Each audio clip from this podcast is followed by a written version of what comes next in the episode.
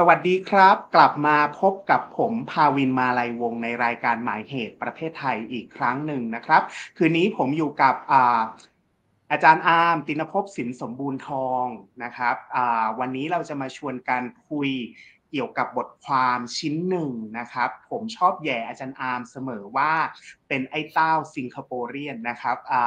มีความสนใจทางวิชาการเกี่ยวกับสิงคโปร์นะครับแล้วก็ไปสิงคโปร์อยู่บ่อยๆ วันนี้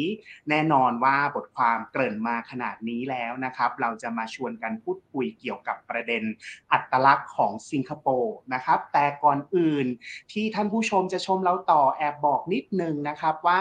ประเด็นที่ผมกับอาจารย์อาร์มจะพูดคุยกันวันนี้มันมีความเชื่อมโยงต่อเนื่องกับรายการหมายเหตุประเภทไทย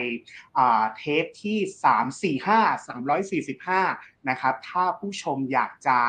กลับไปชมเทปนั้นก่อนชื่อมนุษยวิทยา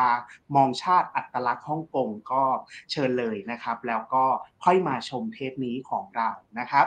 บทความชิ้นนี้เดี๋ยวผมแนะนำบทความนิดหนึ่งนะครับ ชื่อ Singapore The Politics of Inventing National Identity นะครับ เขียนโดย สเตฟานออตแมนนะครับในขณะที่เราคุยกันเนี่ยผมคิดว่าคุณ Stephan Ortmann เนี่ยเป็น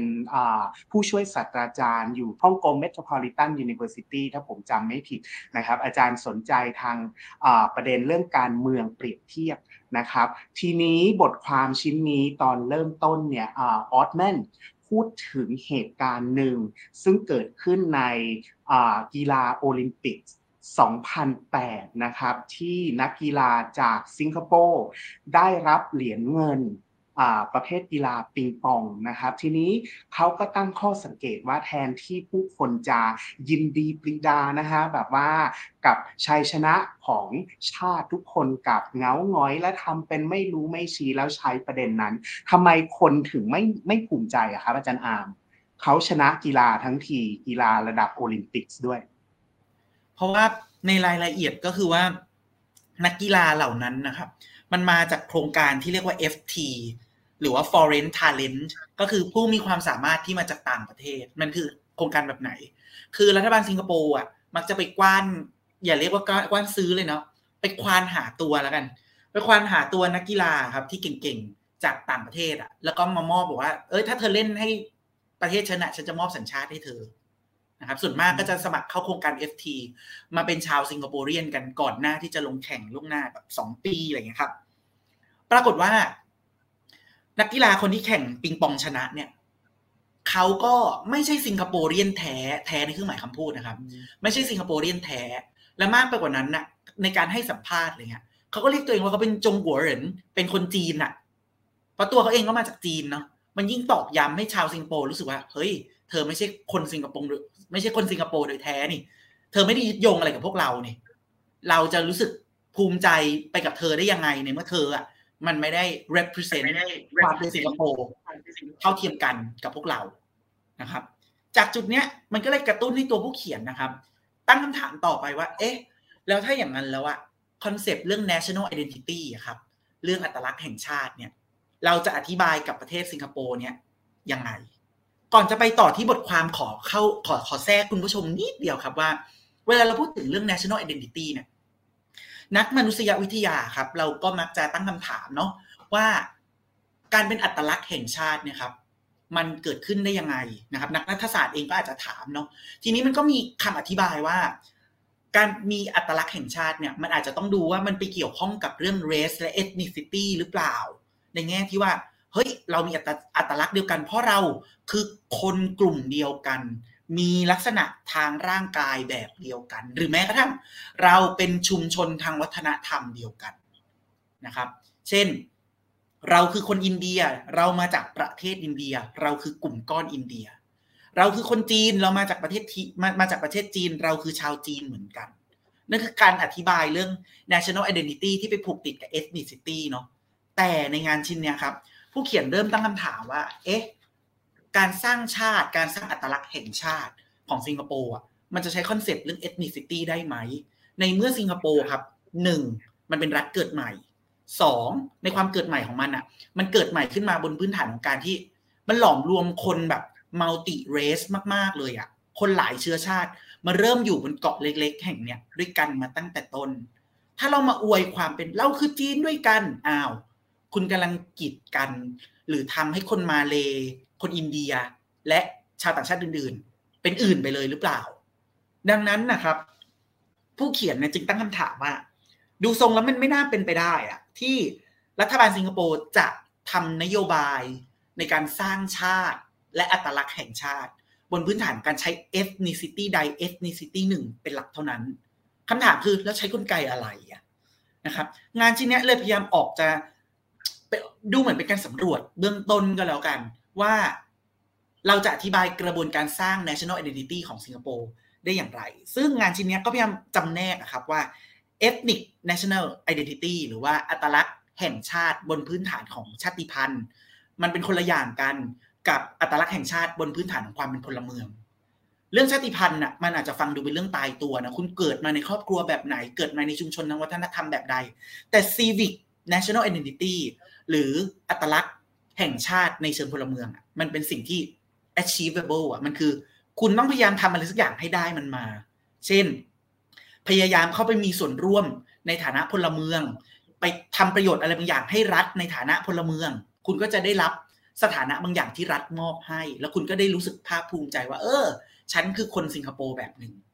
นะครับ ผู้เขียนเริ่มต้นแบบนี้ครับ แยกอันนึงเป็นเรื่องที่มีมาแต่กำเนิด อันนึงเป็นสิ่งที่ได้มาโดยการบรรลุ เป้าหมายบางอย่าง อาจจะมาด้วยความสมัครใจที่รัฐมอบให้หรือเรายินดีที่จะมุ่งเข้าหารัฐนะครับ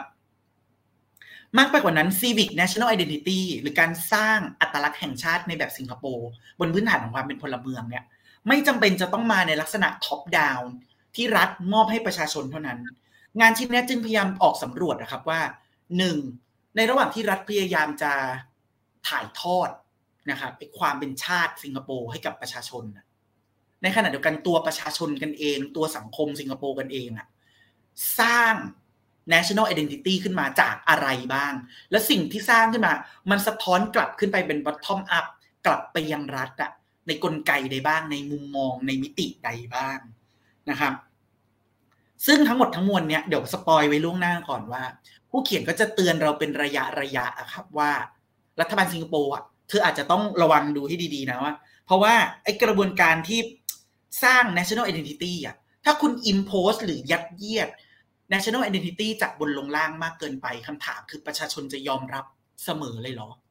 ในเมื่อมันไม่ได้มาจากความต้องการของประชาชนเอง รัฐประสบความสำเร็จจริง ๆ หรอ ในการจะ implant หรือปลูกฝัง องค์ประกอบเหล่านั้นลงไป ในประเด็นที่สองความรักลั่นที่สอง ถ้ารัฐบาลปล่อยให้ประชาชนเปล่งเสียงมากเกินไป มีส่วนร่วมในการสร้างอัตลักษณ์แห่งชาติมากเกินไปคำถามคือไอ้ความเป็นบรรยากาศแบบเผด็จการอำนาจนิยมของของรัฐบาลในคราบประชาธิปไตยอะคุณกำลังจะเผลอปล่อยให้ตัวเองถูกสั่นคลอนโดยประชาชนอยู่หรือเปล่า เนี่ยครับ ในบทความชิ้นเนี้ย มันก็จะมีการเตือนเราอยู่เนืองๆนะว่า ในปฏิบัติการของรัฐที่รัฐทำกับประชาชนน่ะมันมีอะไรบ้าง ในขณะเดียวกันรัฐก็ต้องระแวดระวังชั่งน้ำหนัก ในสิ่งที่ปล่อยให้ประชาชนได้เปล่งเสียงอะได้แค่ไหนขอบเขตอยู่แค่ไหนนะครับ ใน part สำคัญเลยของงานชิ้นนี้มันจึงแบ่งเป็น 2 part หลักๆนะครับ คือ part ว่าด้วยการวิเคราะห์ government project นะครับโครงการของรัฐบาลที่ปลูกฝังไออัตลักษณ์แห่งชาติลงไป กับ part ที่2นะครับ จะเป็น part ว่าด้วยการที่ผู้คนในสังคมสิงคโปร์ครับพยายามสร้าง conception หรือการรับรู้หรือความคิดของมวลชนที่มีต่อ national identity หรืออัตลักษณ์แห่งชาติด้วยตัวของพวกเขาเองนะครับ เป็นคู่เทียบเลย เรามาดู part แรกกันก่อนนะครับ part แรกรัฐบาลทำอะไรบ้าง ในลักษณะ top down เนี่ยนะครับ รัฐบาลค้นพบว่าถ้า top down โดยร้อยเปอร์เซ็นต์ไม่มีบทบาทใด ๆ ของประชาชนมามีส่วนร่วมเลยอะอันเนี้ยไม่เวิร์กหรอก รัฐบาลก็เลยแบบแบ่งออกเป็นสองช่วงนะครับ ช่วงตอนประเทศได้รับเอกราชใหม่ๆ แล้วก็เพิ่งแยกตัวออกมาจากจากมาเลเซีย เป็นประเทศเอกราช แล้วก็อยู่กับไอ้ความไม่มั่นคง เพราะว่าเป็นเกาะเล็กๆ ไม่มีทรัพยากรเราจะรอดไปยังไง ในช่วงแรกนะครับ ช่วง 60ถึง80น่ะสิงคโปร์มันก็เลยจำเป็นจะต้องแบบมุ่งเน้นกระตุ้นให้ให้ให้ผู้คนในสังคมอะครับ ตระหนักว่าทุกคนมีหน้าที่ขับเคลื่อนทางเศรษฐกิจ ให้อีประเทศเนี้ยให้เกาะเล็กๆแห่งเนี้ย มันเติบโตทางเศรษฐกิจให้ได้มากที่สุดมีเช่นนั้น เราจะตายกันหมด ดังนั้นนะครับยุคแรกเนี่ยจึงเป็นยุคแห่งการกระตุ้นหรือเน้นให้ชาวสิงคโปร์ครับมี economic productivity ให้น้อยมากที่สุด หากคุณอยากเป็นชาวสิงคโปร์ที่น่าภาคภูมิใจคุณต้องทำงานหนัก หากคุณอยากมีส่วนช่วยชาติคุณต้องทำงานหนักนะครับนะครับโครงการต่างๆ ในช่วงเวลานั้นนะ่ะจะเป็นโครงการการพัฒนาที่มุ่งเน้นนะครับ ให้ผู้คนในสังคมอะแข็งแรงพอจะตื่นไปทำงานหนักต่อไป เช่น บ้านจัดสรรเคหสถานของสาธารณะที่รัฐบาลมอบให้ที่เราเรียกว่า HDB นะครับ มีอะไรอีก มีโครงการอื่น ๆ อีกมากมายนะครับ ไม่ว่าจะเป็น National Service ที่พยายามปลูกฝังว่าคนสิงคโปร์ต้องรักชาติด้วยกันไปเป็นทหารรับใช้ชาติ อย่างเงี้ยเป็นต้นนะครับรวมไปถึงการสร้างสัญลักษณ์ต่างๆ ซึ่งสะท้อนความเป็นชนชาติสิงคโปร์ย้อนกลับไปใน EP ที่อาร์มเองเคยพูดกับต่อสักครับเรื่องพิพิธภัณฑ์ทสถานแห่งชาติสิงคโปร์ ในช่วงเวลายุคเริ่มสร้างชาตินะครับ พิพิธภัณฑ์ก็เอาข้าวของต่างๆ ที่มีสัญลักษณ์ของธงชาติ หรืออะไรก็ตามที่สะท้อนความเป็นชีวิตประจำวันที่ชาวสิงคโปร์เห็นเหมือนๆกัน สิ่งเหล่านั้นถูกเอามาใช้เป็นโปรเจกต์ของการหล่อหลอมกล่อมกล่าวให้ทุกคนสร้างความเป็นน้ำหนึ่งใจเดียวกันเป็นสิงคโปร์เรียนเนสเหมือนๆกัน ไปพร้อม ๆ กันครับอาจารย์ อันนั้นเป็นแค่ส่วนหนึ่งนะครับของ government project เดี๋ยวเราพักกันสักครู่ดีไหมครับ แล้วเดี๋ยวเรากลับมาต่อกันว่า แล้ว government project อื่น ๆนะครับ รัฐบาลมันใช้กลไกอะไรได้บ้าง เดี๋ยวเราพักกันสักครู่ดีเลยครับอาจารย์อาร์มเพราะว่าเดี๋ยวขึ้นประเด็นสองแล้วเราปิดไม่จบ พักกันสักครู่ครับ เดี๋ยวกลับมาคุยกันต่อครับ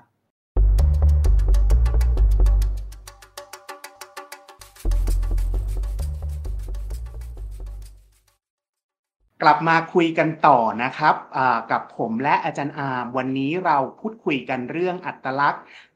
ของสิงคโปร์นะครับ ในเบรกแรกอาจารย์อาร์มได้เล่าบริบทเฉพาะของประเทศสิงคโปร์ว่าการสร้างชาติในสิงคโปร์นี้มีลักษณะเฉพาะอย่างไร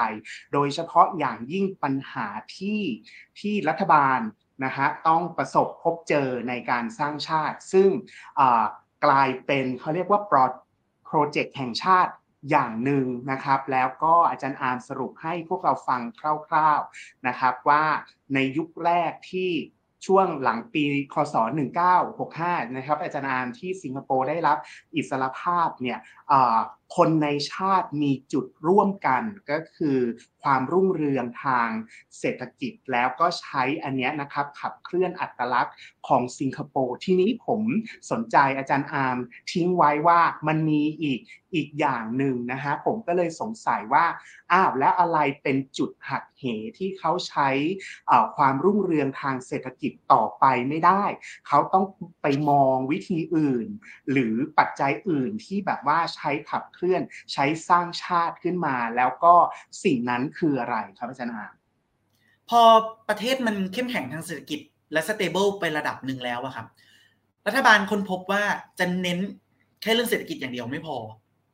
มันต้องหันมาจับเรื่องวัฒนธรรมอย่างจริงจัง ยิ่งเป็นสังคมที่ทุกคนทำงานหนักก็จริงอะแต่มันเป็นสังคมทำงานหนักที่มันเต็มไปด้วยคนหลายกลุ่มเชื้อชาติ เราจะทำยังไงให้คนแต่ละกลุ่มหลากหลายเชื้อชาติ มันทำงานหนักและรู้สึกว่าทุกกลุ่มคือทีมเดียวกัน เป็นสิงคโปร์เรียนเหมือนกัน ไม่ใช่ ฉันคือจีน เธอคืออินเดีย เธอคือมาลายู ไม่เราคือสิงคโปร์ด้วยกัน ด้วยเหตุเนี่ยครับมันเลยจำเป็นจะต้องในช่วงที่สองนะช่วง 80 เป็นต้นมาเนี่ยก็เลยต้องเปลี่ยนแนวทางการทำไอ้ government project อะครับ ให้กลับมาเน้นเรื่องเรื่องแบบวัฒนธรรมมากขึ้นนะครับเน้นเรื่องวัฒนธรรมผ่านการส่งเสริมเรื่องความเป็นชุมชนนิยม ความเป็นครอบครัวนิยม และยกให้ค่านิยมสองอันเนี่ยครับ ชุมชนนิยมและครอบครัวนิยมเนี่ยกลายมาเป็นค่านิยมหลักของสังคมสิงคโปร์นะครับแล้วยิ่งพอช่วง 90 เนี่ยบอกเลยว่ารัฐบาลจริงจังมากถึงขั้นตั้งคณะกรรมการทำวิจัยเลยนะครับสำรวจเลยอะว่าคนสิงคโปร์อะรู้สึกว่าตัวเองเป็นสิงคโปร์เรียนเนสอย่างภาคภูมิใจหรือเปล่านะครับก็มีการสำรวจแล้วก็ถามนั่นนู่นนี่ว่าเอ๊ะอะไรที่ทำให้รู้สึกว่าเป็นสิงคโปร์เรียนอะไรที่ทำให้รู้สึกเบื่อหน่ายในการเป็นสิงคโปร์เรียนทำออกมาเป็นรูปแบบต่างๆ นั่นนู่นนี่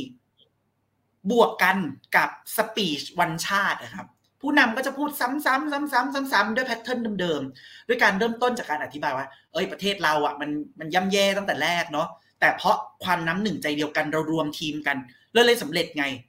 พูดแบบนี้ซ้ำๆใช้แพทเทิร์นเดิมๆซ้ำๆอะครับมันก็ยิ่งตอกย้ำไอ้ความเป็นน้ำหนึ่งใจเดียวกัน พวกเดียวกันทีมเดียวกันรวมไปถึงการประดับธงการใช้เพลงชาติ พยายามทำให้มันมีหลากหลายภาษาเพื่อให้เกียรติ นะครับ และเคารพคนทุกกลุ่มอย่างจริงจังไม่ได้มีแค่ภาษาอังกฤษหรือภาษาจีนเท่านั้น แต่ทำให้ทุกคนรู้สึกว่าทุกคนคือสิงคโปร์เหมือนกัน เรามีทุกอย่างในทุก ๆ เวอร์ชันแม้กระทั่งภาษาภาษาประจำชาติเนี่ยครับก็มีทั้งแม้กระทั่งไม่ใช่แค่จีนกับอังกฤษเท่านั้น ภาษามาเลภาษาทามิลก็เป็นภาษาแห่งชาติได้นะครับเนี่ยคือกระบวนการที่มันเกิดขึ้นในช่วง 80เป็นต้นมา ที่จะทำให้ผู้คนรู้สึกว่า เอ้ย รัฐบาลมันจริงจังกับการสร้าง unity นี่หว่า มาสู่ part ต่อมาครับอาจารย์ เรื่องความเข้าใจของประชาชน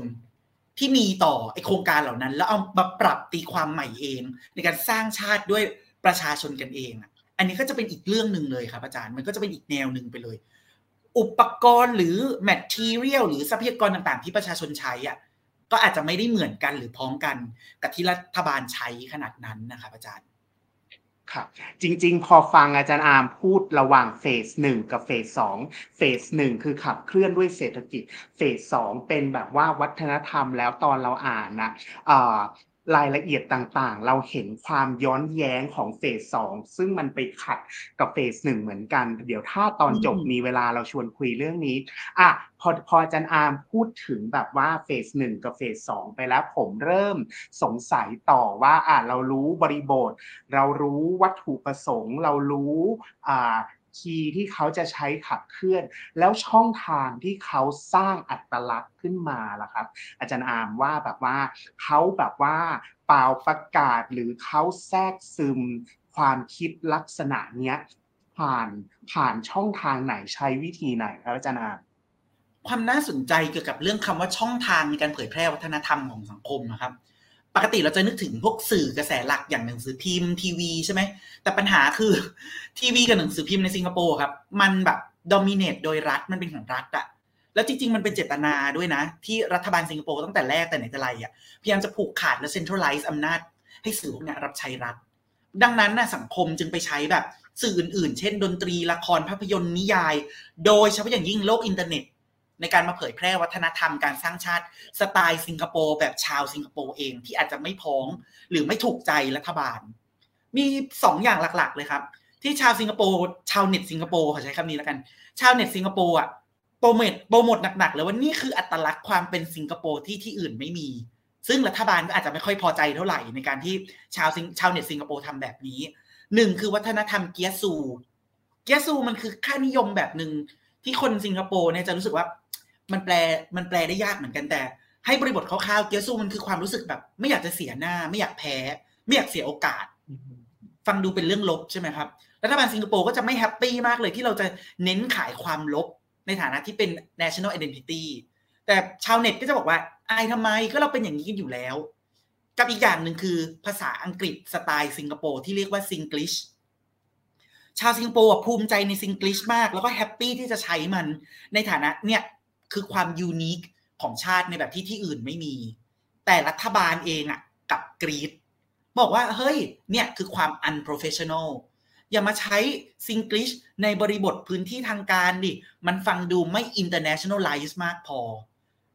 กลายเป็นว่ารัฐบาลก็จะส่งเสริมเรื่องการศึกษาเรื่องความเป็น cosmopolitan นะครับ แต่รัฐบาลก็จะไม่แฮปปี้เมื่อเราเอาความ vernacular หรือความพื้นถิ่น ไปปะทะกับความ cosmopolitan เพราะฉะนั้นนะครับ จุดขายของของวัฒนธรรมการสร้างชาติจากฐานรากขึ้นข้างบน ผ่านเรื่องเกียร์ซู ผ่านเรื่อง Singlish รัฐบาลก็จะไม่ค่อยแฮปปี้เท่าไหร่นะครับ ทีนี้อย่างที่บอกอาจารย์ไปเมื่อกี้นะว่าเรื่องใช้อินเทอร์เน็ตนะครับ อินเทอร์เน็ตมันก็มีฟังก์ชันมากมาย มันมากซะจนทำให้ผู้คนในสิงคโปร์ตระหนักว่า เฮ้ย กูจะพิมพ์อะไรเขียนอะไรแสดงความคิดเห็นแบบไหน ก็ได้นะครับ ยิ่งยิ่งเป็นเรื่องของการสะท้อนความรู้สึกของการเป็นคนสิงคโปร์ฉันชอบอะไรไม่ชอบอะไรประเทศเนี้ยเขายิ่งระบายได้เต็มที่ ยิ่งเป็นอินเทอร์เน็ตที่ฉันไม่เปิดเผยตัวตน มันยิ่งใส่ได้เต็มนะครับ ทีเนี้ยพูดแบบนี้ก็ฟังดู เอ้ย แสดงว่าโลกอินเทอร์เน็ต เป็นภาคประชาสังคมฟังดูดี แต่ก็ต้องยอมรับครับว่า พอมันเป็นโลกภาคประชาสังคม มันไม่ได้มีอะไรการันตีเลยครับว่า ความคิดของผู้คนในสังคมจะนำไปสู่อะไรที่เป็นอารยะทางความคิดเสมอ มันแปลว่าอะไร แปลว่าในขณะที่รัฐบาลกระตุ้นให้เกิด FT หรือ foreign talent ผู้คนในสิงคโปร์เองก็รู้สึกเอาเรื่องนี้มาบ่นว่า ฉันน่ะไม่ได้รู้สึกเลยว่า คนพวกนั้นคือ Singaporean แบบพวกเรา มันเป็นแค่คนมาใหม่ มันไม่ใช่ Singaporean แท้ แล้วฉันบอกเลยนะว่าฉันไม่แฮปปี้ที่รัฐบาลทำแบบเนี้ยรู้สึกเหมือนไม่ได้รับการดูแลที่ดีว่ะ ดังนั้นนะครับ บรรยากาศของ xenophobia มันก็ถูกสร้างขึ้นมากลายๆเหมือนกันนะ จากชาวเน็ตสิงคโปร์ซึ่งเป็นผลมาจากการที่รัฐบาลนะครับ พยายามจะแสวงหาการสร้าง national identity แบบใหม่ขึ้นมานะครับ ทั้งหมดทั้งมวลเนี่ยงานชิ้นนี้ก็เลยสรุปว่าสรุปแล้ว ความพยายามจะสร้าง national identity ของสิงคโปร์ขึ้นมา มันน่าสนใจนะ มันน่าตื่นเต้น น่าติดตามนะ แต่พึงระลึกเสมอว่า เอาเข้าจริงๆแล้วอะรัฐอำนาจนิยมที่หวังพึ่ง civic national identity อย่างที่สิงคโปร์ทำอะเอาจริงหวังพึ่งแบบนี้ไม่ได้หรอกนะครับ เพราะอะไรเพราะถ้าหวังพึ่ง civic national identity ปล่อยให้ผู้คนนำเสนอนั่นนู่นนี่อะไรกันไปอะมันยิ่งเท่ากับว่าคุณปล่อยให้ประชาชนมี participation คุณยิ่งปล่อยให้ประชาชน liberalization พื้นที่ทางการเมือง ดังนั้นเมื่อคุณเป็นรัฐบาลที่ค่อนข้างเผด็จการตัวคุณเองกำลังจะวางระเบิดถล่มตัวคุณเอง อนุญาตให้ประชาชนน่ะ มารื้อถอนอำนาจของคุณเองในอนาคตอันไกล แต่ถ้างั้นรัฐบาลสิงคโปร์มีทางเลือกอื่นไหมอะถ้าไม่เน้นเรื่องแบบ civic national identity พูดตรงๆเลยก็คือไม่มี เพราะ ethnic national identity ฉันจะเน้นเชื้อชาติก็ไม่ได้อยู่ดี คุณเท่ากับเลือกปฏิบัติ แล้วเดี๋ยวมันจะนำไปสู่ความขัดแย้งทางชาติพันธุ์แล้วถ้างั้นทำอะไรอะ ถ้าไม่ส่งเสริม national identity เลยล่ะทำได้ไหม ก็ไม่ได้อยู่ดีครับ สมองไหล ทุกวันนี้อัตราคนย้ายออกจากสิงคโปร์ไปอยู่ในดินแดนอื่น ๆ ไปทำงานที่อื่น มันก็ยังคงสูงขึ้นเรื่อยๆ ดังนั้นนะครับร้องเพลงแบบซาซาเนาะรัฐบาลก็อาจจะร้องเพลงว่า แล้วฉันเลือกอะไรได้ไหม เลือกไม่สร้าง national identity ขึ้นมาได้เลย ได้หรือเปล่าคำตอบคือไม่ได้นะครับ เพราะฉะนั้นมันจึงเป็นเหมือนระเบิดเวลาครับอาจารย์ว่า ปล่อยให้ผู้คนมีส่วนร่วมในการสร้าง identity แล้วสร้างไปเรื่อยๆ สักวันหนึ่งผู้คนอาจจะหันมา วิพากษ์วิจารณ์หรือทำลายแก่นแกนของรัฐบาลเองเมื่อไหร่ ก็ได้ มันขึ้นอยู่กับว่า สิ่งสิ่งนั้นจะเกิดขึ้นมาเมื่อไหร่เท่านั้นเอง ครับ อาจารย์ น่าสนใจมาก ๆ เลยอาจารย์อาร์มคือแบบว่าเขาต้องเดินไปข้างหน้าทางทางที่รู้ว่ามี